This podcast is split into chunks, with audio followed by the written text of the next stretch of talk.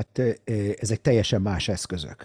Tehát teljesen más eszközök. Azért, mert, mert van egy, egy bádokból készült doboz, és annak kerekei vannak, vagy hernyótalpa, és van rajta valamilyen fegyver, ez nem jelenti azt, hogy ezek ekvivalensek. Ezeket, az Isten nem teremtette őket egyenlőnek. Tehát általában megkülönböztetünk négy vagy öt alap, alaptípust a, a, a szárazföldi haderőnemekben, és ezeknek az alapja a, a, a, a leg, legpotensebb eszköz mondjuk úgy a katonai áttöréseknek, taktikai áttöréseknek az eszköz, ezek a páncélosok, a harckocsik, a tankok, ahogy a köznyelven tankoknak nevezik őket, ezek, ezeknek nagyon magas a védettsége, nagyon maga, elég magas a mozgékonysága, és ezekkel lehet áttérni ezeket az áttöréseket. Ők a, a, a, minden ilyen harcjármű egyfajta kombinációja a tüzerőnek, a mozgékonyságnak és a védettségnek, és ezek, ezeknek az es, eszközöknek az esetében, a tankok esetében itt igen, igen komoly hangsúly van, ugye a tűzerőn, mint a védettségen, talán a mozgékonyság rovására bizonyos szinten. És akkor látjuk a lövészpáncélosokat, ahol a tűzerő sokkal gyengébb, a, véde, a védettségi sokkal gyengébb, viszont magasabb a mozgékonyságuk, és esetleg tudnak még e, e, gyalogsági lövészeket szállítani a harctéren. Látunk önjáró lövegeket, amik nagyjából úgy néznek ki, mint egy tank. A védettségük igen alacsony, viszont a tüzereik sokkal magasabb egy tanknál, sokkal nagyobb távolságra, nagyobb kaliberű fegyverekkel. A mozgékonyságuk nagyjából megfelel egy harckocsiénak, de ezek nem az áttörés eszközei, és van még valami, amit kihagytunk, és látunk a rakétatüzérségi eszközöket, amik gyakorlatilag egy tanknak, a, vagy, egy, vagy egy, egy csapatszállító járműnek az alvázára szerelt platform, amiről rakétákat lőnek ki. És a, a, az, az MLRS rakétavető klasszikus példája ennek. Tehát ezek, nem, ezek, ezek teljesen más célokat látnak el, és amit látunk, az amerikai hadsereg egy lövészpáncélost, az amerikaiak egy lövészpáncélost, a Bradley-t eh, kínálják átadásra Ukrajnának, a franciák egy olyan kerekes harcjárművet, amelyik gyakorlatilag egy ilyen kicsit pihoárdos eh, szóhasználat élvez egy páncélautó, amire egy ágyú van rászerelve, és tüzerővel támogatja a, a, a gyalogságnak a harcát. Ez általában a harmadik világ hadszinterein látjuk ezeket az eszközöket, Európában ezek nagyjából kimentek a divatból, és az újdonság az a tankoknak, a harckocsiknak az átadása, amire még nem volt példa a nyugati harckocsik átadására, és ez, ez az újdonság a lengyel ajánlatban is. Üdvözlöm Önöket, Morvai Péter szerkesztő vagyok, ez pedig a Hetek Originals január 12-i adása. Robert C. Kastel, biztonságpolitikai szakértő, a Neokon főmunkatársa van velünk Jeruzsálemből. Jó reggelt, üdvözlöm, köszönöm, hogy velünk tart. Jó reggelt kívánok a nézőknek, hallgatóknak, egy meglehetősen borongos Jeruzsálemből. Akkor úgy látszik, ahogy a múlt héten most is szinkronban van a budapesti és a jeruzsálemi időjárás. Eh, hadd kérdezem először azt, hogy jól tudom, hogy már eh, a nyomda felé tart a Függőleges Koporsó című könyvnek az új bővített második kiadása? Igen, igen, határozottan tegnap küldtem át a, a, a kiadomnak a, a kéziratot, és reméljük, hogy egy, egy héten belül, nagyjából tíz napon belül talán már ott is lesz a, a könyvesboltokban. E, ez egy jó hír. Még az első kiadásból néhány csomag van dedikált példányban itt nálunk a videó leírásában szereplő e-mail címmel lehet érdeklődni, aki szeretne ebből kapni, és aztán pedig jön az új második bővített kiadás. Az elmúlt napokban földgyorsultak az események az évelei talán kicsit lassúbb tempóhoz képest. Az egyik nagyon érdekes hír, ami érkezett hogy egyeztetett egymással Vladimir Putyin orosz és Ebrahim Raisi iráni elnök, ezt a Krem sajtószolgálata közölte tegnap, és a moszkvai tájékoztatás szerint a felek pozitívan értékelték a szíriai rendezés érdekében az asztanai folyamat keretében tett erőfeszítések összehangolását. Ez az asztanai folyamat, ha jól tudom, akkor ebben Oroszország és Irán mellett Törökország is részt vesz, ugye? Törökország, szíri, szíriai lázadó csoportok, ez, ezeket támogató szuni hatalmak a közel-keleten. Hát egy nagyon, nagyon átfogó, egy nagyon széles fórum, ahol gyakorlatilag mindenki képviseltetve van, talán az iszlám államot kivéve. Ugye a tegnapi megbeszélésen, tehát Putyin és Raisi iráni elnök tárgyalt egymással, és ők ketten kifejezték a készségüket arra, hogy folytassák az együttműködést a helyzet normalizálása és Szíria területi integritásának helyreállítása érdekében. És akkor azt a kérdésem, hogy mi a helyzet Szíriában, mit keres ott Oroszország és Irán, és vajon ott senkit nem érdekel Szíriának a integritása, vagy az e, állami szuverenitása ilyen e, külső hatalmaknak a befolyásával szemben? Hát, mint tudjuk, a, a, van jó nacionalizmus és rossz nacionalizmus, ezt már, ezt már megtanultuk Jóval Noah Raritól. És akkor, ha, ha ez így van, akkor valószínűleg van jó szuverenitás, és van rossz szuverenitás is. Tehát mondjuk az a szuverenitás, ami kiár Ukrajnának, talán nem jár ki Szíriának, mert ők kevésbé vannak közel hozzánk, kevésbé európaiak. Tehát ezt, ezt, ezt megszoktuk, ezt a kettős mércét, amit a, a, az úgynevezett világ közvélemény, ami gyakorlatilag tíz államról szól körülbelül, ez, ebből a kettős mércével áll hozzá a dolgokhoz. És hogyha a, a kérdésére válaszol, vagy mi történik Szíriában, akkor azt látjuk, hogy talán talán érdemes lenne ezt a kérdést megvizsgálni először, tudom én, 40 ezer láb magasságból, aztán elkezdeni 30 ezer láb magassággal, és így tovább. És azt látjuk, hogy, hogy Szíria egy klasszikus példája annak az államnak, amelyik elveszti a szuverenitását, elveszti az önrendelkezését. Ott a probléma nem az, hogy ott senki nem fog rendelkezni, csak más fog rendelkezni, nem te. Tehát nem, nem, azok a, nem az államnak a polgárai fogják gyakorolni a, a döntéshozatal jogát, hanem, hanem valaki más. Vákum nincs. Vákum nincs ebben sem. És hogyha 40 ezer láb magasságából figyeljük a Szíriát, akkor azt látjuk, hogy térképet táj, és látunk egy iráni befolyást, amelyik keletről nyugati irányba halad, a földközi tenger felé, látunk egy török befolyást, amelyik északról dél felé halad, és látunk egy orosz befolyást, amelyik nyugatról, mondjuk a földközi tengeren állomásozó orosz flottától kelet felé halad, Szírián, Szíriába befelé. Tehát nagyjából ennek a három hatalomnak a meccéspontjában van ott ez a, ez a kis szír állam tulajdonképpen, amelyik önmagában egy etnikai mozaik. És akkor most, most leereszkedünk 40 ezer láb magasságából 30 ezer lábra, akkor látunk egy etnikai mozaikot, egy iszonyatosan bonyolult etnikai mozaikot. Libanonnak a nagyobb változatát tulajdonképpen, európai nézők, hallgatók számára kicsit olyan, mint a Balkán, csak hatványozottan. Látunk egy nagy szunni többséget, az ország legtöbb részén. Az ország északnyugati sarkában, a török határhoz közel a földközi tenger partján, ott van az az alauita kisebbség, amelyik tulajdonképpen a, ennek az országnak az uralkodó elitjét adja, és ők uralkodnak egy óriási szóni többségem. Az ország északi és észak-keleti részén ott vannak ezek a kurd régiók, ahol Törökországnak vannak érdekeltségei, és az ország déli részén közel a, a, az izraeli határhoz látjuk ezt a drúz kisebbséget. És ez, ez, ez a durva etnikai térképe Szíriának, és ezt teszi ennyire bonyolultá a dolgot. És le, lehet még, még lejjebb ereszkedni, és me, beszélni az energia erőforrásairól Szíriának, kinek milyen érdeke van ezeket, ezeket elfoglalni, vagy befolyást gyakorolni ezekek fölött. Hát több rétege van ennek a tortának. Mekkora befolyása van az országra a hivatalos vezetőnek, Bashar Assadnak? Hát ez egy igen-igen jó kérdés. És nyilvánvaló, hogy a, a szír kormány nem, nem gyakorol szuverenitást az ország teljes területén az ország teljes területén. Tehát vannak még mindig olyan részek, ahol a, a, amik fölött a szír kormánynak nincs ellenőrzése, például a kurd területek, vannak részek, ahol még mindig ezek a, a különböző lázadó csoportok, amiket még különböző lázadó csoportok tartanak ellenőrzésük alatt bizonyos szinten. Vannak nyilvánvaló exteritoriumok, például ez az orosz katonai bázisok Szíriában, ahol egyértelműen az oroszok döntik el, hogy mi legyen, és látjuk ezeket a egyre növekvő iráni zsebeket, mondjuk úgy, az iráni befolyásnak a bázisait, például a az Izrael határos Golán fensikon megjelentek az Iránnal szövetséges Hizbala libanoni Hizbala, síta egységek egyre növekvő számban. Tehát látjuk azt, hogy a, a, a szír kormánynak a, az uralkodása, az ellenőrzése fölött, a terület fölött meglehetősen ö, ö, laza. A háború előtt volt egy elég jól működő, intenzív együttműködés Oroszország és Izrael között a szíriai beavatkozások terén. Mennyiben változott meg az elmúlt tíz hónapban a háború következtében? A háború okozta feszültség egyértelműen rányomja a pecsét, pecsétjét erre a erre a, a, a koordináció. Nem nevezném együttműködésnek, inkább koordinációnak. Inkább koordinációnak. És amit nagyon fontos megjegyezni, hogy Oroszországnak és Izraelnek az érdekei egybevágnak bizonyos pontokon, épp úgy, hogy Oroszországnak és Törökországnak az érdeke, és Oroszországnak és Iránnak az érdekei is. Viszont egyéb más pontokon ezek az érdekek ütköznek. Tehát én azt hiszem, hogy Oroszországnak nagyon-nagyon jól jön, hogy eh, Izrael határt szab az iráni behatolásnak Szíriában, mert van ott nyilvánvaló, hogy a két, a két hatalom behatolása valahol ütközik, valahol ütközik Szíriában, és az oroszok nagyon, nagyon élvezik azt, hogy Izraelnek határcab. Ugyanez e, ennek az érdekeknek az ütközését látjuk Oroszország és Törökország között például, Szíria északi, északi részén.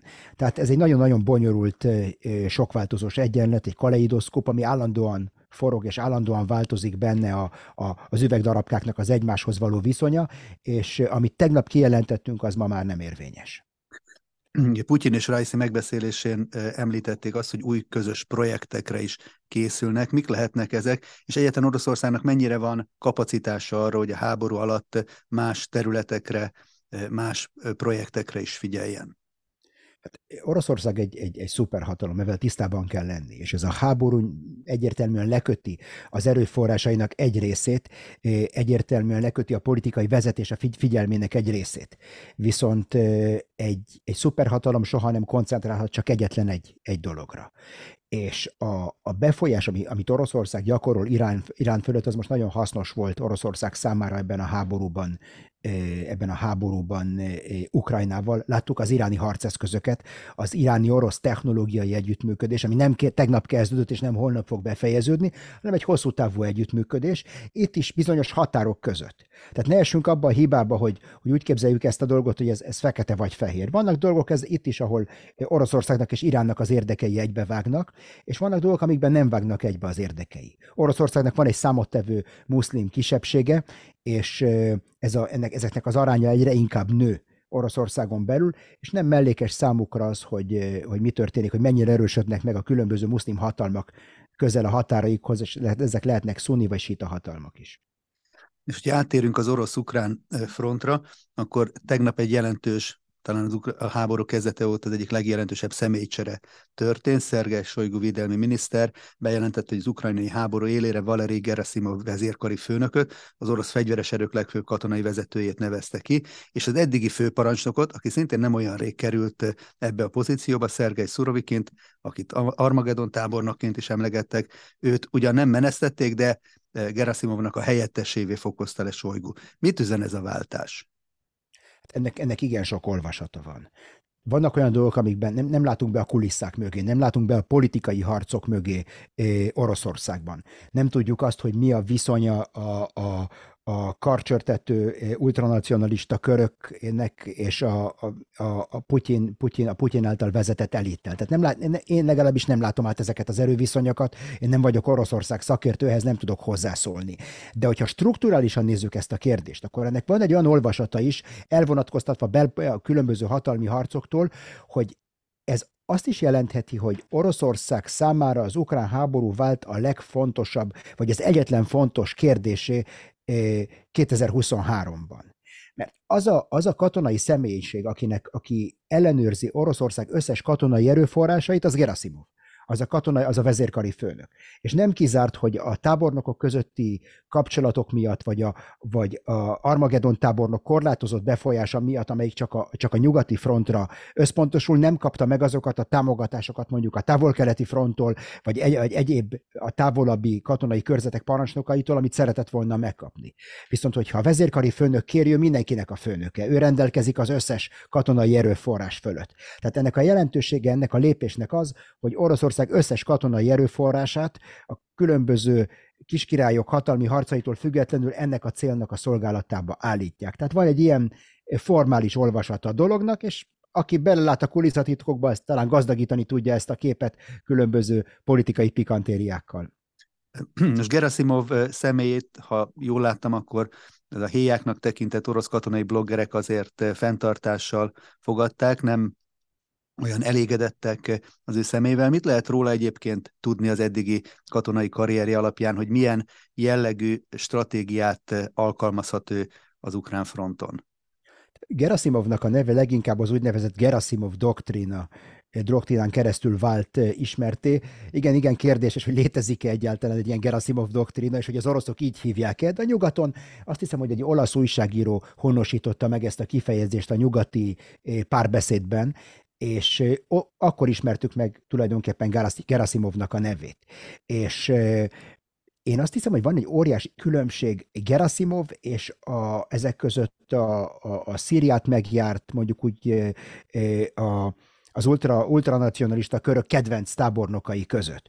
Ő sokkal inkább Putyinnak a bizalmasa, ő sokkal inkább Putyinnak a közeli köréhez tartozik Sojguval együtt, és úgy is lehet értelmezni ezt a dolgot, mint a, a, mint egyfajta nyereséget a, ebben a politikai szkanderben a Putyinféle centristák mondjuk úgy, és az ultranacionalisták között. Látjuk ezeket az ultra, ultranacionalista bloggereket, akik Armageddon tábornokot sztrájkolják, és a csecsen vezetőt sztrájkolják, és a hasonló erőskező katonai vezetőket, és ezzel, ezzel szemben úgy látszik, hogy Putyin nem érdekelt abban, hogy ők nagyobb politikai befolyásra tegyenek szert, és akkor megvan ez az olvasat is, hogy hogy belpolitikailag ez így volt, így volt célszerűbb Putyin számára, hogy meggyengítse ezt a tábort.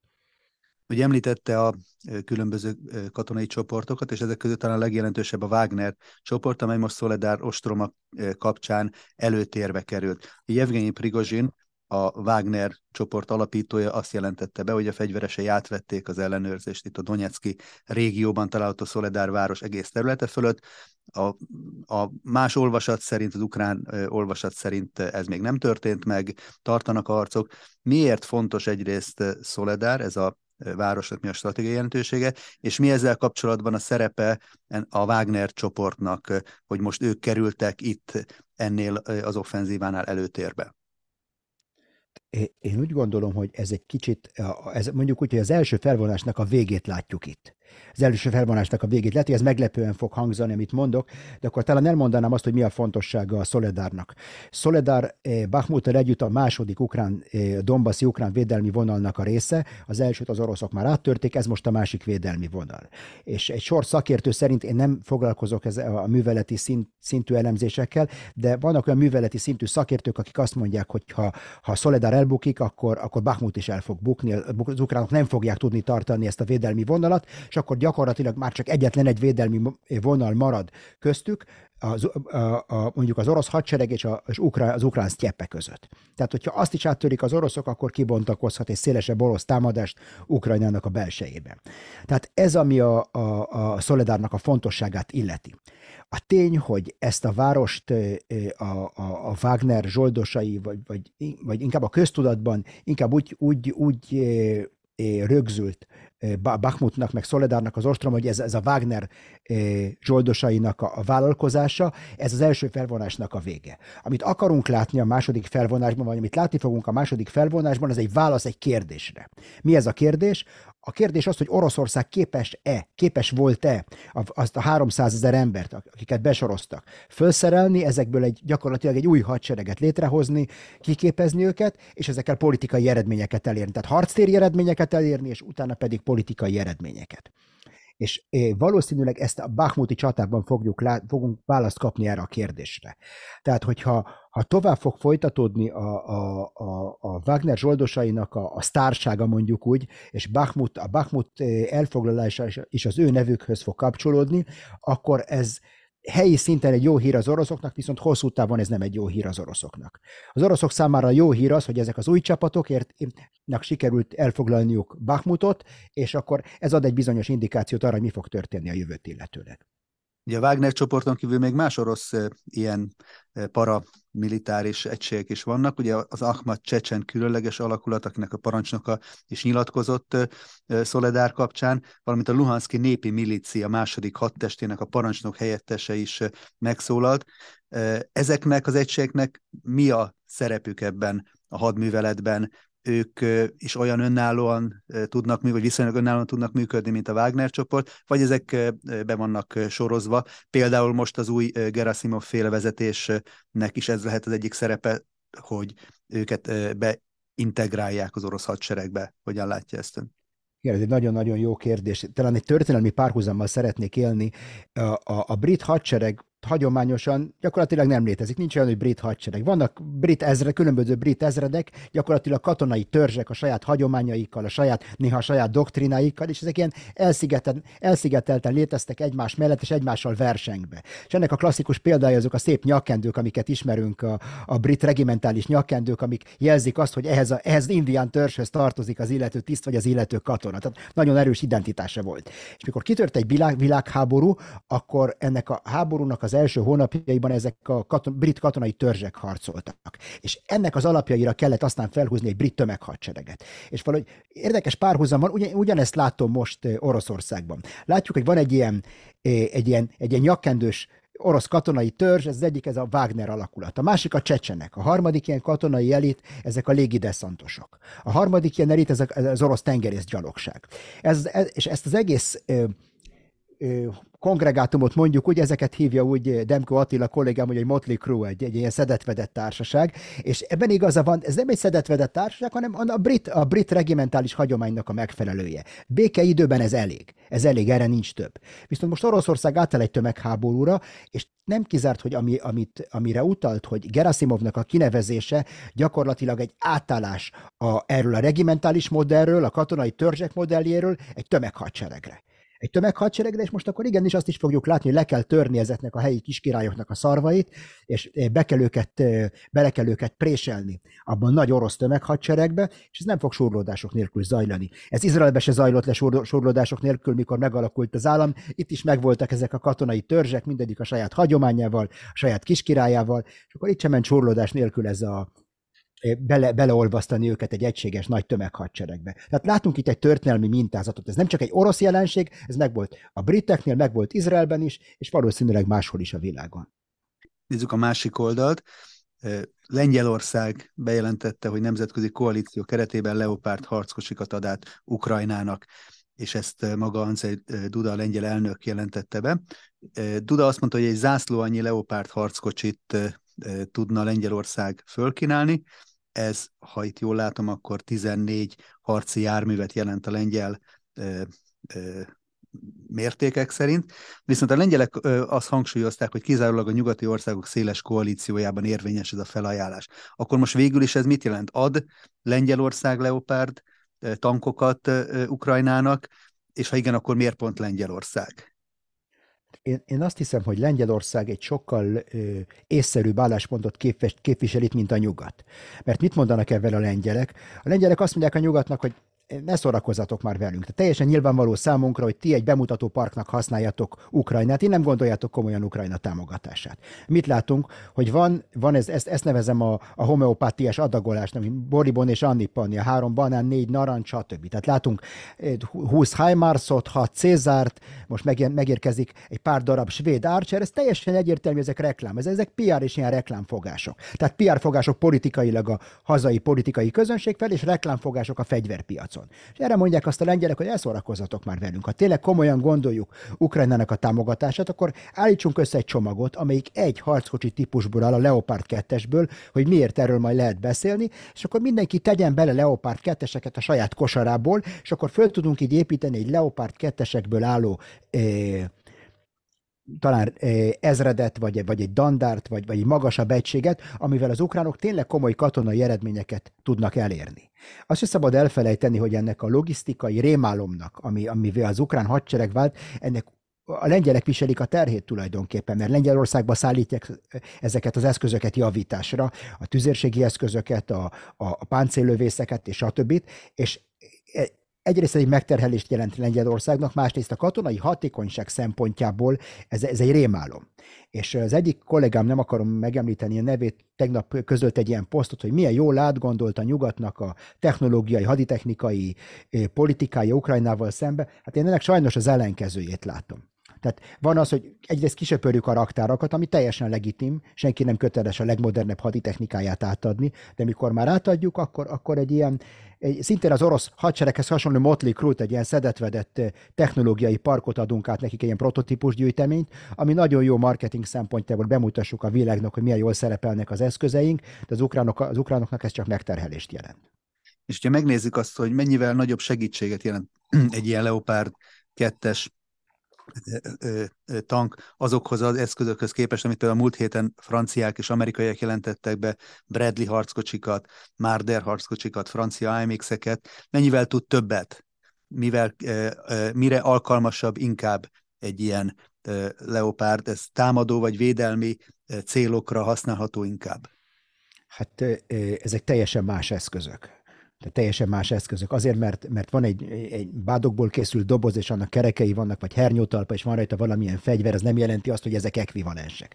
Ezeket, az Isten nem teremtette őket egyenlőnek. Tehát általában megkülönböztetünk négy vagy öt alap, alaptípust a, a, a szárazföldi haderőnemekben, és ezeknek az alapja a, a, a, a leg, legpotensebb eszköz mondjuk úgy a katonai áttöréseknek, taktikai áttöréseknek az eszköz, ezek a páncélosok, a harckocsik, a tankok, ahogy a köznyelven tankoknak nevezik őket, ezek, ezeknek nagyon magas a védettsége, nagyon maga, elég magas a mozgékonysága, és ezekkel lehet áttérni ezeket az áttöréseket. Ők a, a, a, minden ilyen harcjármű egyfajta kombinációja a tüzerőnek, a mozgékonyságnak és a védettségnek, és ezek, ezeknek az es, eszközöknek az esetében, a tankok esetében itt igen, igen komoly hangsúly van, ugye a tűzerőn, mint a védettségen, talán a mozgékonyság rovására bizonyos szinten. És akkor látjuk a lövészpáncélosokat, ahol a tűzerő sokkal gyengébb, a, véde, a védettségi sokkal gyengébb, viszont magasabb a mozgékonyságuk, és esetleg tudnak még ö, ö, gyalogsági lövészeket szállítani a harctéren. Látunk ö, önjáró lövegeket, amik nagyjából úgy néznek ki, mint egy tank. A védettségük igen alacsony, viszont a tüzereik sokkal magasabb egy tanknál, sokkal nagyobb távolságra, nagyobb kaliberű fegyverekkel.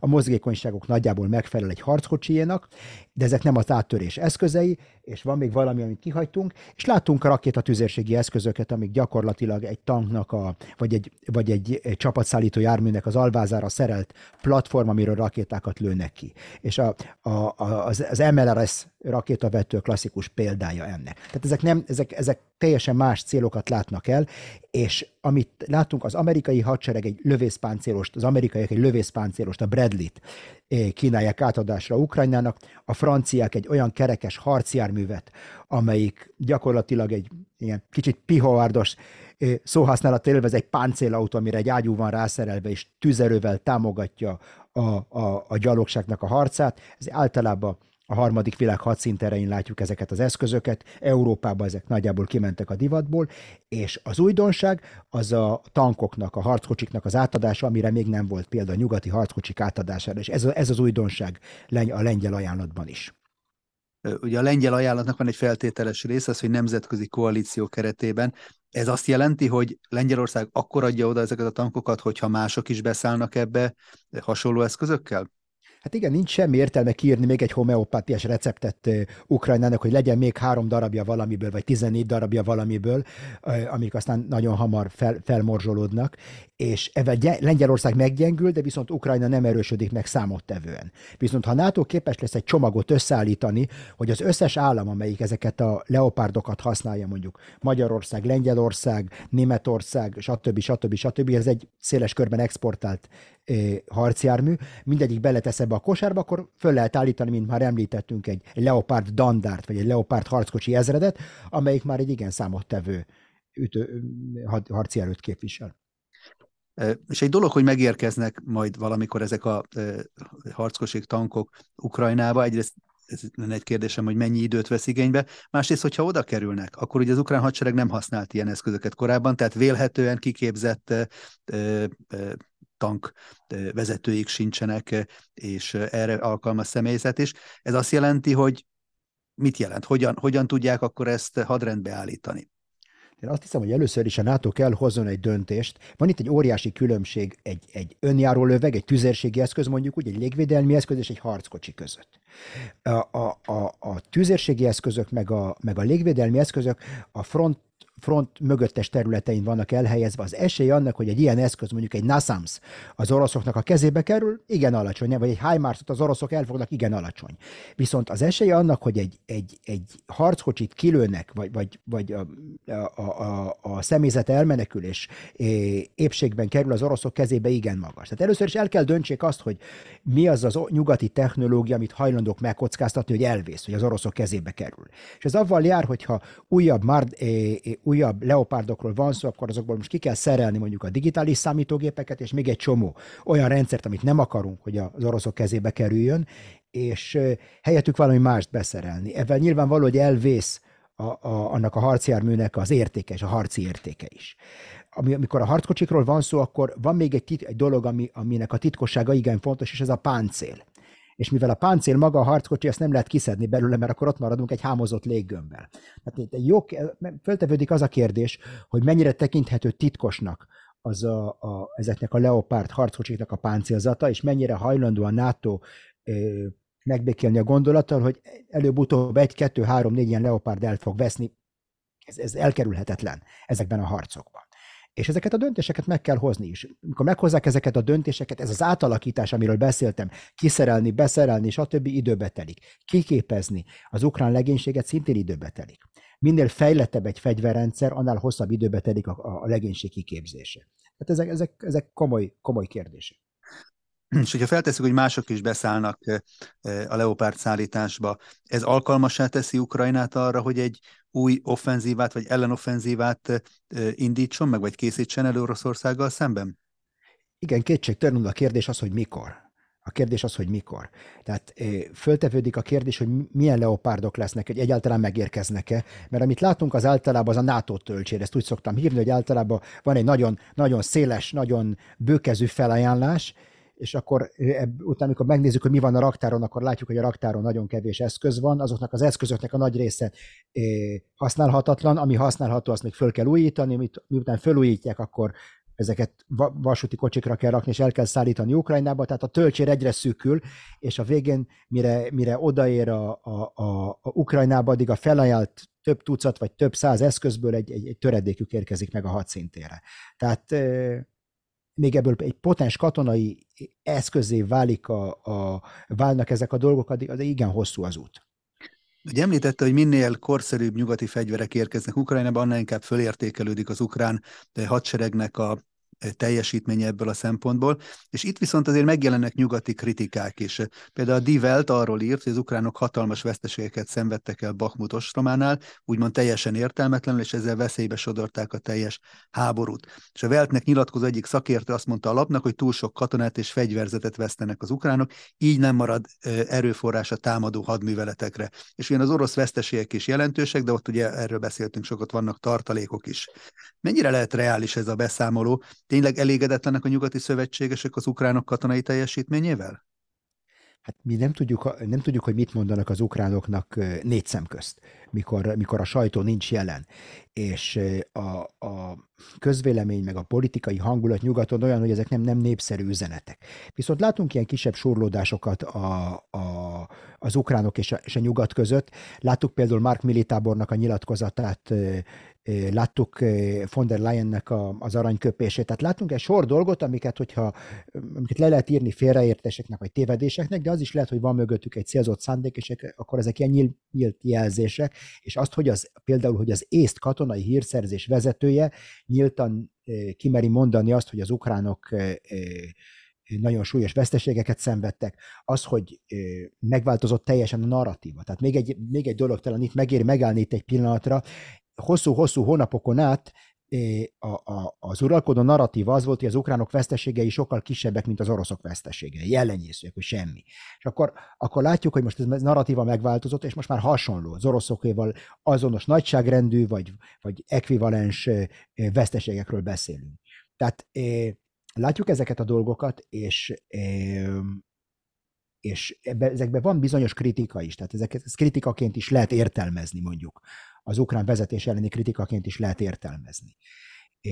Tehát nagyjából, nagyjából ez a helyzet. Én nem látok, be, nem, nem, nem látok bele abba, hogy mi van, a, mi van a, kulisszák mögött, mi történik a kulisszák mögött a szövetségesek táborán belül, viszont kétségtelen, hogy Ukrajna olyan, olyan harcokat vívott például Herson környékén, ahol igen-igen súlyos veszteségeket szenvedtek, és látjuk a Donbassban is ezt, ezt a fölörlő harcműve, harci formát, és a legutolsó gondolat ebben a témában, hogy mikor két nagyjából é, é, szimmetrikus a hadviselő fél egy, egymással, áll egymással szembe, és az egyik félnek a, az ereje a számbeli túlerőben van, és a másik félnek az ereje a tüzérségi túlerőben van, akkor nagyjából tudjuk, hogy, hogy, hogy milyennek a következményem. Tehát mikor, mikor emberhúst állítunk a ágyukkal szembe, akkor nagyjából tudjuk, hogy kihúzza a rövidebbet.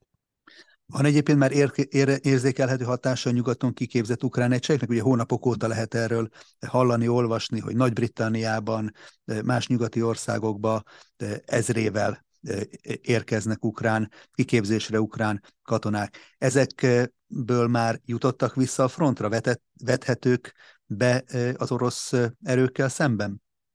Mivel, ezek a, mivel ezeket a dolgokat már legalább 7-8 hónapja halljuk ezeket a híreket, hogy nyugaton képeznek ki ukrán katonákat, valószínűleg, tehát feltételezhető, hogy ez a kiképzés nem tartott 7-8 hónapnál tovább. Tehát valószínűleg két-három hónap után ezeket a, harcosokat visszaküldték a, a, hadszintérre, hogy ott e, e, kamatoztathassák azt a tudásanyagot, amit kaptak, vagy azt a kiképzést, amit kaptak, és valószínűleg ennek tudhatóak be az ukránoknak a sikerei Harkiv környéken és Herson környéken, ahol láttuk, láttuk kézzelfogható eh, sikereket eh, az ukrán oldalon. Valószínűleg ez volt az egyik oka annak, hogy van egy jól kiképzett emberanyag. És hogyan képzeljük ezt el, amikor visszaérkezik Ukrajnába egy ilyen kiképzett egység, akkor ő belőlük egy, egy ilyen elit alakulat lesz, vagy belekeverik őket a reguláris haderő közé, hogy adják át a tudásukat, tapasztalatokat. Melyik a hatékonyabb módszer? Azt hiszem, hogy ez esetenként és fegyvernemenként változik. Tehát tisztában kell ebben lenni, hogy a, a, egy hadsereg az egy zenekar, és minden, mint egy, mint egy nagy szimfonikus zenekar, és minden eszköznek és minden zenésznek harmonikusan összhangba kell dolgozni, hogy a maximális hatást elérjék. Ez a probléma haditechnikával is, nem csak az emberanyaggal. Mikor ér megérkezik egy Leopard tank, és annak nagyjából ugyanolyan sebességgel kell haladnia, mint annak a meglévő orosz technikáknak, amiket az ukrán hadsereg használ. Tehát kell legyen egy bizonyos harmónia ezeknek az eszközöknek az alkalmazása, vagy a rádiórendszerek hasonló frekvenciákon kell működjenek. A, ha a, mondjuk nagyon banális példát említek, hogy ha az a géppuska, amelyik a, a, azon a Leopard tankon van, nem ugyanolyan kaliberű lőszert használ, mint az a géppuska, amelyik azon az orosz önjáró lövegen van, amelyik mellette harcol, az már kreál egy problémát mert és én valós problémákról beszélek, és ugyanez áll az emberanyagra is. Tehát, hogyha ha ugyanabban az alakulatban harcolnak ukrán katonák, akiket még a területvédelmisek mondjuk, vagy régebbi, öregebb ukrán katonák, akiket még az orosz doktrina szerint képeztek ki, és mellettük harcolnak egy te, teljesen más módon kiképzett, nyugaton kiképzett ukrán katonák, akkor ez kreálhat egy problémát, kreálhat egy ilyen zűrzavart, egy ilyen kakofóniát a, a, a doktrina terén, hogy hogyan harcolunk, hogy hogyan harcolunk, egy igen komoly problémákat okozhat. Ugye arról beszéltünk a múlt héten, hogy az ukrán vezérkar rendszeresen egyeztet a nyugati szövetségesekkel, legfelsőbb szinten is. A fegyverszállításokon kívül mit tudnak tenni így a távolból a nyugati szövetségesek az ukrán hadseregnek az erősítésére vagy hatékonyabbá tételére?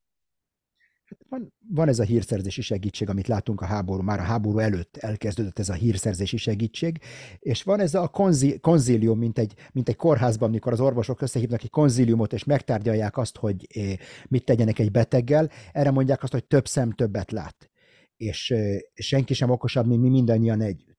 Tehát mikor eh, azt az ukrán kollektív katonai tudást és tapasztalatot, hogyha ehhez hozzáadjuk a nyugatnak a kollektív katonai tudását és tapasztalatát, akkor valószínűleg sokkal jobb minőségű döntéseket, sokkal helyesebb katonai döntéseket kapunk az adott körülmények között, mintha csak egy, egy szűk tudásanyagból merítenénk. Ugyanakkor meg is hosszabbíthatja a döntéshozatali folyamatot is. Ugye egy dolgot biztos nem tudnak kívülről pótolni Ukrajnába, ez pedig az emberanyag, és azt lehet már hallani, hogy a hatodik, hetedik körbe hívják be Ukrajnába az embereket, és ez azért vélhetően egy egyre gyengülő minőséget is, vagy életkort összetételt is jelent. Meddig bírhatja Ukrajna emberi oldalról? hát nyilvánvaló, hogy előbb-utóbb itt elérnek egy, egy, egy határt, amin már, már túl nem lehet menni, és ez a különbség az orosz meg az ukrán emberanyag között magyarázza meg azt, hogy az, magyarázza azt, hogy az oroszok miért nem sietnek. Tehát az oroszok számára minden ilyen csata, mint a, a Herszoni csata, a, Bach, a mostani Bakhmuti felörlő csata, gyakorlatilag az ő malmukra hajtja a vizet. Mert minden ukrán veszteséget három, hármassal, három, hármas számmal kell beszorozni. Tehát tekintve, hogy az, az orosz emberanyag, az orosz demográfiai csomag, az háromszor akkora, mint az ukrán, minden egyes ukrán veszteséget háromszorosan kell számolni az orosz veszteségekkel szembe. Tehát mikor arról beszélünk, hogy a veszteségek nagyjából ekvivalensek, és elesett van mondjuk százezer orosz katona és százezer ukrán katona, az a katonai egyensúly szempontjából ez nem 100 ezer ukrán, az 300 ezer ukrán tulajdonképpen. Mert, mert egy harmada csupán az, az, az ukrán emberanyag, az orosz emberanyagnak, és nagyon kár, hogy erről nem beszélnek. Tehát ez egy olyan dolog, amiről általában nem beszélünk, és ez, ez egy tény. Ez egy tény. Tehát e, a, a, az, ember, az emberanyag abszolút számát tekintve, ami, ami nagyon gyorsan fogy egy háborúban, az a tapasztalt emberanyag. Láttuk például a második világháborúban, olvastam erről nagyon érdekes statisztikát, hogy a zászlóajparancsnokok életkora az orosz meg a, meg a német hadseregben hogy változott. A német hadseregben fokozatosan csökkent az zászlói parancsnokoknak az átlag életkora, az orosz hadseregben pedig fokozatosan emelkedett. Nagyon-nagyon érdekes dolog, nagyon-nagyon érdekes dolog, és teljesen egyértelmű, hogy, a, hogy mikor egy, egy fiatalabb eh, zászlói parancsnok hoz döntéseket, ott kevesebb tudás, kevesebb tapasztalat, kevesebb érettség van mögötte, általában a döntése kevésbé jók. Tehát szerintem ezt fogjuk látni Ukrajnában is, hogy az, él, az életkor csökkenni fog, eh, és a döntések minősége is csökkenni fog. Ugye ennek a második világháborús életkor csökkenésnek az egyik ilyen ikonikus emlékezetes képe az, amikor 45 áprilisában Berlinben a Führer bunkernek az udvarán Hitler már ilyen 16-17 éves gyerekeket avatott föl, és ez, ez, ez, ez lát, jelezte a közeli véget. Ha áttérünk az orosz stratégiára, ugye Moszkvának a célja nagyjából azt lehet látni, hogy, hogy eléri, hogy Ukrajna ne jelentsen többé katonai és politikai veszélyt Ukrajna számára. Ezzel kapcsolatban lesz majd egy nagyon érdekes olvasói kérdés is, de ezt majd a végén. Most hogyan tudja Oroszország ezt reális vagy konvencionális eszközökkel e, elérni ezt a célt?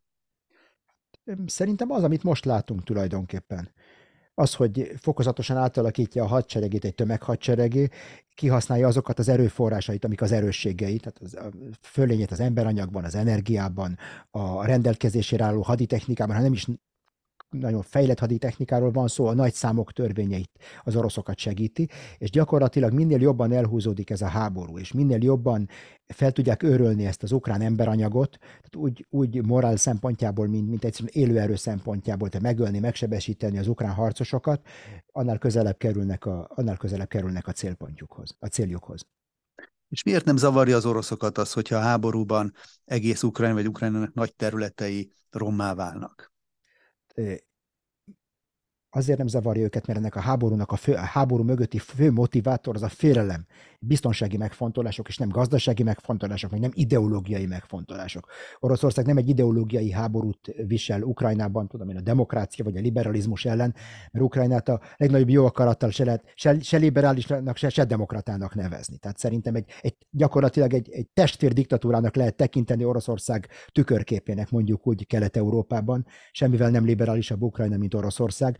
Gazdasági, gazdasági megfontolások is lehettek e mögött a, a hadművelet mögött, és avval, hogy Oroszország elfoglalta Ukrajnának a, a keleti részét, a legtöbb bánya, a legtöbb ipari létesítmény van, a kikötőket, a, az Azovi félszigeten, tehát ebben láttuk, hogy a gazdasági érdekeiket is megvalósították. De a legfontosabb érdek ebben a háborúban, és ami elindította ezt az egész folyamatot, ez a, a NATO terjeszkedéstől való félelem, és Oroszországnak a természetes az ő szempontjukból természetes ambíciója, hogy minél jobban kiterjesszék a határaikat a szomszédaiknak a jovás, rovására a poszt térben és Kelet-Európában általában. Tekinthető akkor egyfajta folytatásának ez a mostani stratégia, mint amit mondjuk a második világháborúban láthatunk, hogy ilyen felperzselt föld taktikát alkalmaztak, ugye akkor visszavonulás esetén, hogy elválasszák magukat, külön válasszák magukat a támadó hadseregtől, és hogy most ez nem Oroszország területén, hanem Ukrajna területén területét választották ki erre, tehát hogy, hogy lehet egy ilyen szándék, hogy Ukrajna maradjon egy ilyen felperzselt föld? Mindenképpen lehet, és látjuk azt, hogy látjuk ezt a taktikát Szíriában is nagyon egyszerű orosz taktikát, hogy elpusztítom azokat az eszközöket, vagy azokat a termelőeszközöket, amik lehetővé teszik a polgári lakosságnak, hogy megéljen mondjuk egy városban. És akkor nagyon egyszerű. Aki, aki elmenekül, a menekültevel nincs semmi probléma. Aki marad, az eleve ellenség, és minden, minden ami mozog, amire arra lövök, azt bombázom, stb. stb. stb. Tehát ezt a taktikát láttuk eh, Csecsniában, a második Csecsen háborúban, ezt a taktikát láttuk Szíriában, és, és ezt, ezt látjuk most is tulajdonképpen. És látjuk ezt, ennek a, ennek a háborúnak van egy demográfiai komponense is. Egy nagyon-nagyon riasztó demográfiai komponense, amilyet modern háborúkban nem, nem nagyon láttunk. Látjuk az ukrán lakosságnak a, a, az erőszakos áttelepítését, gyerekeknek, meg felnőtteknek az erőszakos áttelepítését Oroszországba. Tehát itt olyan dolgokat látunk, egyfajta demográfiai hadviselést, amit nem látunk Európában már nagyon hosszú ideje. Nagyon hosszú ideje, és ez teljesen beleillik ebbe a felperzselt földnek a, a stratégiájába. Ugye, hogy közeledünk a háború egyéves évfordulójához, nem nagyon látszanak még a háború lezárásának az esélyei. És ön azt mondta egy interjúban nemrég, hogy ahhoz, hogy láthatóvá váljon a háború végének az esélye, előbb látni kell egy számottevő győzelmet az egyik oldalon, ezt, ahogy említette, valószínűleg az orosz oldal lesz, ami elgondolkodásra készteti mindkét háborús felet, hogy esetleg úgy döntsenek, mégis jobb lenne tárgyalni. Na most a logika alapján a padhelyzet feloldása az valamelyik félnek támadnia kell. Ki készült fel inkább erre? Úgy gondolom, hogy mind a két fél egyformán készül erre a háborúra erre a támadásra, mondjuk a tavaszi, a téli volt, szó volt téli hadjáratokról, talán most egy tavaszi hadjáratról beszélhetünk, ezt majd még meglátjuk. Mind a két fél készül erre. Itt a probléma az, hogy azok, akik azonnali lépéskényszerben vannak, azok az ukránok. Nekik föl kell szabadítaniuk a, a, a, az országukat, és nem szabad időt hagyniuk az oroszoknak arra, hogy át tudják ezt, ezt a katonai reformot, amit békeidőben kellett volna végrehajtani, most végrehajtsák, és átálljanak egy tömeg, tömeges hadviselésre, és a jelenlegi 300 ezeret további 300 ezerek kövessék. Tehát Oroszország, hogyha Oroszországnak sikerülni fog ezt a 300 ezeret hadrendbe állítania, és, és sikereket érni el velük, akkor ez a 300 ezer lehetőséget fog teremteni arra, hogy, hogy talán egy éven belül, vagy másfél éven belül már három millió ember álljon fegyverbe, hogyha erre van szükség. Tehát van itt is egy, egy szűk keresztmetszet, a kiképzőknek a száma, a kiképző bázisoknak a száma. Most ebből a 300 ezerből rengeteg olyan káder lesz, akiket aztán már kiképzőkként lehet használni. És ez megteremti az alapját egy valóban nagyságrendel nagyobb orosz mozgósításnak. És szerintem az ukránoknak ezt mindenképpen el, meg kell állítaniuk. Tehát nem szabad időt hagyni az oroszoknak, hogy felélegezzenek. És az oroszok sokkal kevésbé vannak lépéskényszerben. Megengedhetik maguknak azt, hogy ezeket a húsdarálókat, amiket néha fölállítanak Herson környékén, néha fölállítják ezeket a húsdarálókat a Donbassban, ott állandóan működik ez a húsdaráló, ezek tovább, továbbra is működjenek. Tehát Oroszországnak megvan ez a luxus, ami az idő és a, a tér meg az emberanyag bősége ad. Az elmúlt hónapokban hallottunk újra és újra arról, hogy orosz légioffenzívát, dróntámadásokat hajtanak végre, főleg ukrán energetikai infrastruktúra ellen. Az utóbbi hetekben, mintha ezek a hírek elhallgattak volna. Ez azt jelenti, hogy Oroszország letette erről, nem volt elég eredményes, megerősödött az ukrán légvédelem annyira, hogy már ne legyen ez egy sikeres taktika. Mi lehet ennek az oka? Hát, amit láttunk, én épp most dolgozok egy elemzésen, ami kielemzi ezeknek a, számadat, ezeknek a támadásoknak a számadatait. Most ebben kapcsolatban el kell mondani, az első dolog, amit el kell mondani, hogy nem áll a rendelkezésünkre megbízható és teljes információ. Tehát az adatok, amivel dolgozunk, azok főleg az ukránoknak a közleményei, ami a számadatokat illeti, és ezek a közlemények is néha igen hézagosak. Tehát például közlik azt, hogy hány orosz drónt lőttek le, de nem, nem közlik azt, hogy hány, hány drónt lőttek ki az oroszok, hány csapódott be. Tehát ezek nyilvánvaló, hogy van itt egy nagyon erős propaganda összetevő is a dologban. Tehát mind, mind, mind, mindezeket elmondtuk, el kell mondani a következő dolgokat. Ezek az orosz támadások ilyen tíznapos, kéthetes hullámokban következnek be, tehát nem minden nap támadnak, hanem vannak ezek a, vannak ezek a hullámok, hogy miért ezekben a hullámokban. Egyszerűen megvárják azt, hogy az ukránok kiavítsák a, a támadást. Bocsánat Egyszerűen megvárják azt, hogy az ukránok kiavítsák a támadások által okozott károkat, és akkor visszatérnek ugyanazokat a károkat, még egyszer okozzák ugyanazoknak a rendszereknek. Most, most, most megválaszolom a, a kérdését, hogy az utolsó ilyen támadási hullám, amit látunk, az január 1 és másodikán következett be, két nap egymás után, ezeket, ezt a támadást főleg az ukrán adatokból ítélve, főleg drónokkal követték, hajtották végre az oroszok, és kevésbé cirkáló rakétákkal, látjuk mind a két komponenst, és a meglepően alacsony volt a lelőtt drónoknak a száma. Meglepően alacsony volt a lelőtt drónoknak a száma, sokkal alacsonyabb százalékarányt értek el az ukránok ennek a hullámnak a leküzdésében, mint a korábbi hullámokéban. Tehát ez, amit a, az, az ISW által közölt ukrán adatok ból lehet, le, lehet következtetni. Nem az én adataim, ezek az ukránoknak az adatai. Ezekből ítélve január el, első napjaiban volt egy ilyen hullám, és eltelt most 10 nap, most 12-e van, tehát most kell bekövetkeznie körülbelül ma, holnap, holnap után kell bekövetkezni a következő orosz támadásnak, hogyha meg, a meglévő mintázatot követjük. Hogyha ez a támadás elmarad, akkor, akkor azon el kell gondolkozni, hogy miért. Ez egy olyan kérdés, amit majd meg kell válaszoljunk a következő beszélgetés folyamán akkor térjünk erre majd vissza az események alapján. És azt látjuk, hogy Ukrajna, elsőben Zelenszky elnök, de azért más ukrán vezetők is következetesen ukrán győzelmet ígérnek, ehhez kapcsolják a háború lezárásának a lehetőséget, az ország szuverenitásának a teljes helyreállítását követelik. Most ezek az üzenetek kinek szólnak elsősorban befelé, vagy a nyugati szövetségesek felé, és hogyha megnézzük, hogy az ukránok hisznek-e még Zelenszkinek ezekbe a előadásaiba. Most legutóbb például a Golden Globe-on egy teljesen másfajta eseményen, másfajta közönség számára tartott egy ilyen győzelmi előzetest. Hogyan hatnak ezek befelé, ezek az üzenetek? Hát e, a becsületes válasz erre az, hogy fogalmam nincs, mert nem, nem, nem végeztem közvéleménykutatásokat Ukra- Ukrajnán belül, és az, az őszintén megszólva, igen kevés bizalmam van azokban a közvéleménykutatásokban, amiket elvégeztek. Tehát itt gyakorlatilag a prop, különböző propagandák labirintusában próbáljuk megtalálni az utunkat, és én azt hiszem, hogy van itt két dolog. Tehát ameddig Ukrajna föl tudja tartani a látszatát annak, hogy nincsenek tudom, Bocsánat, valaki bejött az irodámban. Tehát eh, én úgy gondolom, hogy ameddig Ukrajna föl tudja tartani a látszatát annak, hogy vagy nem csak a látszatát, a, a, a, azt a valóságot meg tudja őrizni, hogyha vannak is tá, orosz támadások a hátországban, de legalább a hadszíntereken nem szenvednek komoly vereséget, addig, addig, addig a morállal nem lesz probléma.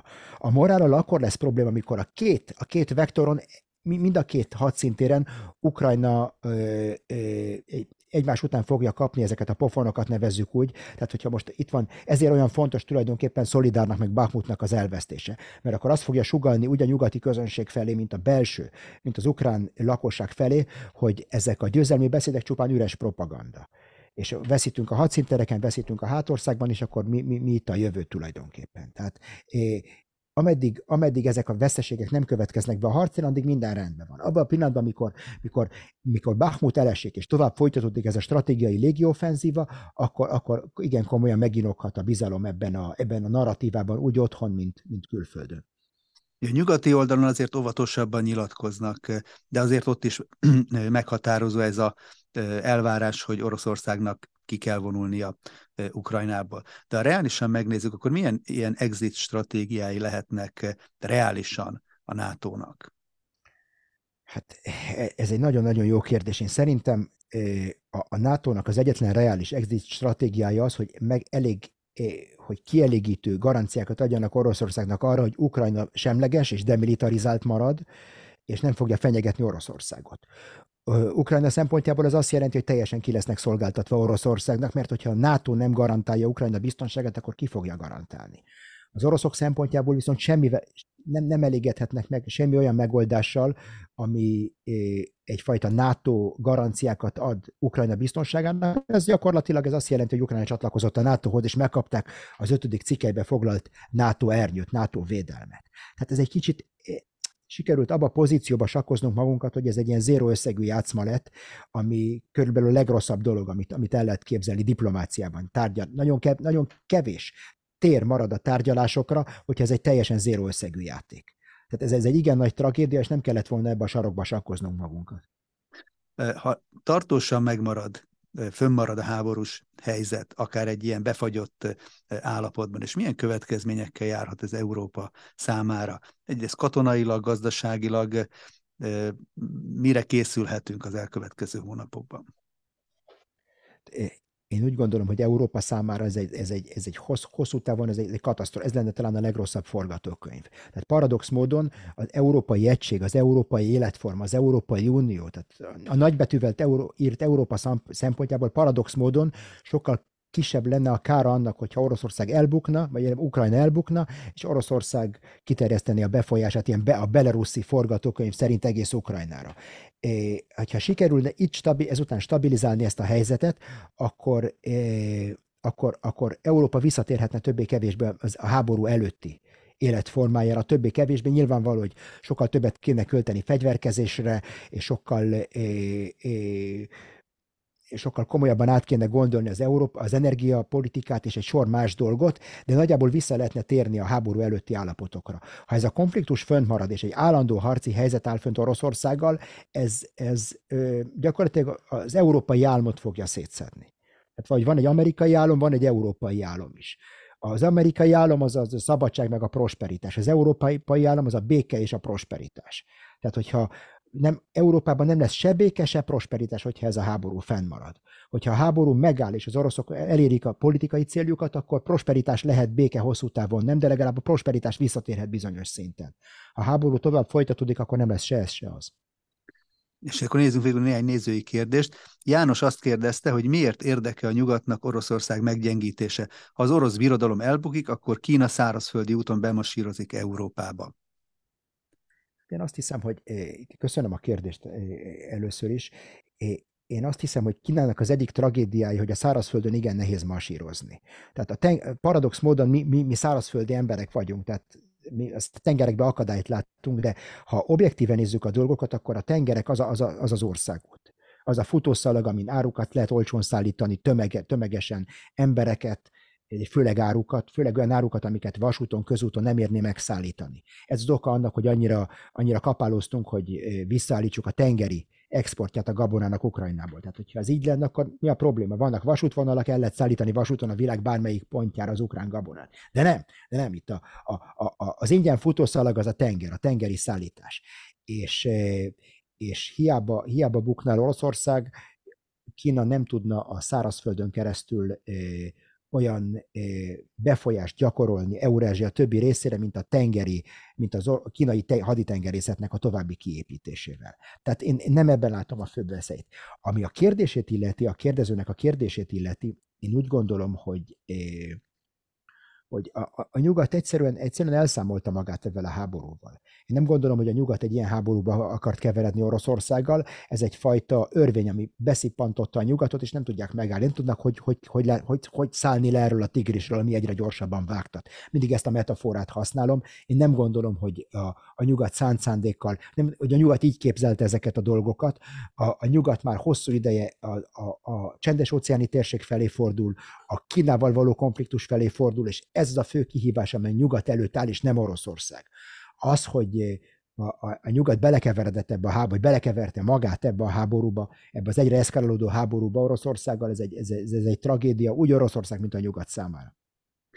Fehér Jánosnétól érkezett a következő kérdés. Miért mondja Kastel úr, hogy a legrosszabb, ami történhet Kelet-Európában, az egy általános orosz mozgósítás? Miért növelné meg ez a háború kiterjedésének az esélyét?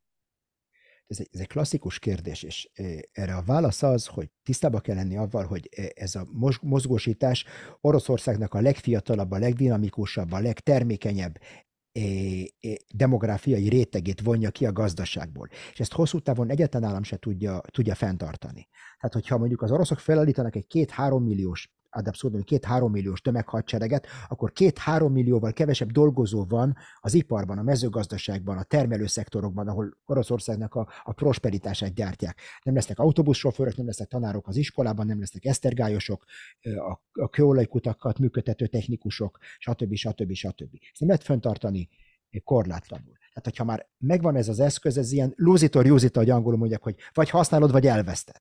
Vagy használod, vagy elveszted. Ha már besorozták ezeket a katonákat, akkor ezt a katonai erőt használni is fogják arra, hogy kicsikarják minél rövidebb idő alatt azokat a, relatíve beszélve, minél rövidebb idő alatt azokat a politikai döntéseket, amiket el akarnak érni. Nem fognak ebben tíz éven, tíz át nem fogják fegyverben tartani ezeket a milliókat, hatalmas költség, hatalmas anyagi veszteség, ezeket vagy használod, vagy pedig hazaküldöd őket. Tehát ez, ezért veszélyes Kelet-Európa számára. Ha Oroszországnak pedig már van mondjuk két millió katonája ad abszurdum az Uraltól nyugatra, akkor nem lehet tudni, hogy ezek hol állnak meg, és látjuk ezeket a nyilatkozatokat az orosz ultranacionalista bloggerektől és véleményformálóktól, hogy tulajdonképpen miért is álljunk meg munkácsnál, vagy miért is álljunk meg valahol máshol.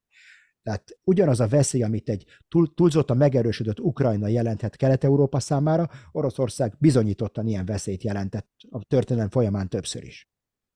Hm, Zsoltól érkezett a következő kérdés. Elképzelhető-e ön szerint az, hogy Európában is be kell vezetni a sorkatonai szolgálatot? Én azt hiszem, hogy Zsoltnak a kérdése nagyon is helyén való, és mikor arra céloztam, hogy eh, ha ez a háború fennmarad, akkor ez, ez az alapjaiban fogja kikezdeni az európai életformát, akkor erre is gondoltam. Tehát teljesen elképzelhetetlen azt, hogy az, az oroszoknak van több mint egy millió katonája eh, az, az Uraltól nyugatra, és köztük és Európa között pedig ott áll egy, az NATO atomfegyvereink kívül gyakorlatilag semmi nem védi meg Európát. Tehát Európa kénytelen lesz egy konvencionális választ is adni erre az orosz fenyegetésre, és ez pedig azt jelenti, hogy a, a, a fiatalok ahelyett, hogy végigszórakozzák a 20-as éveiket, egyenruhát fognak ölteni megint, és szolgálni fognak, és ott fognak állni a határon, hogy elretentsék az oroszokat egy konvencionális támadástól. Hát ez, ez, elkerülhetetlen dolog. Ezek történelmi mintázatok, ez mindig így volt, és hogyha Oroszország mozgósít, akkor Európának is mozgósítania kell.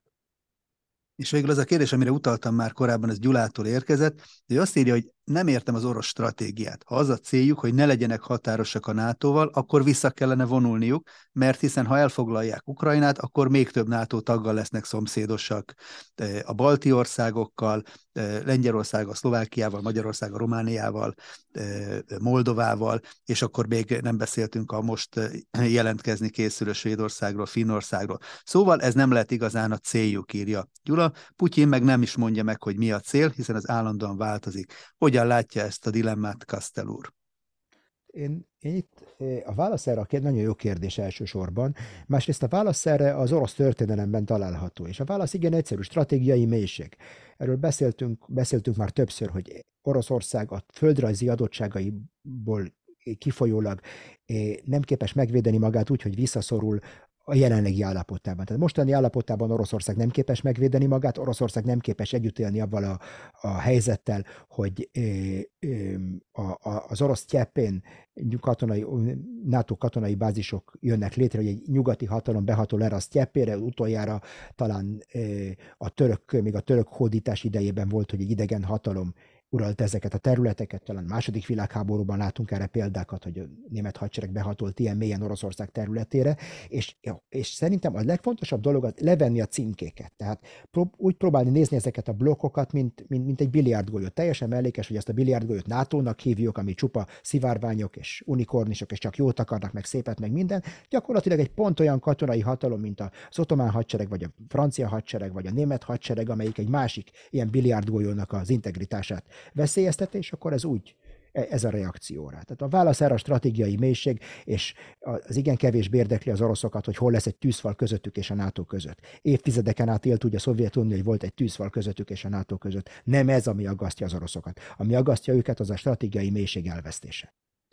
Kaszter úr, nagyon köszönöm a nézők nevében is a válaszokat, és kérem is a nézőktől, hogy nyugodtan küldjenek a videónk alatti komment szekcióba, vagy e-mailen további kérdéseket, mert ezek is nagyon gazdagítják a beszélgetéseinket. Az elmúlt egy órában Robert Cikasztelt hallottuk Jeruzsálemből. Köszönöm, hogy velünk tartott. Köszönöm szépen, viszontlátásra! És még a nézőknek eh, szeretném emlékeztetni, hogy még egy hétig tart a heteknek az előfizetői akciója, a nyomtatott és printlapra. Ennek a fődíja egy Toyota személyautó, de további közel száz értékes nyeremény is vár még a gazdáikra, tehát ez január 18-áig tart, akik pedig Robert Szikasztának a Függőleges Koporsó című könyvéből szeretnek dedikált példányt, még néhány van itt a szerkesztőségben, a leírásban található e-mail címen lehet érdeklődni. Nagyon köszönöm a figyelmüket, további szép napot kívánok, és a jövő héten újra találkozunk ebben a formában. Más adásainkkal pedig naponta jelentkezünk a heteknek a YouTube csatornáján. Köszönöm, hogy velünk tartottak. Viszont hallásra. Viszont hallásra.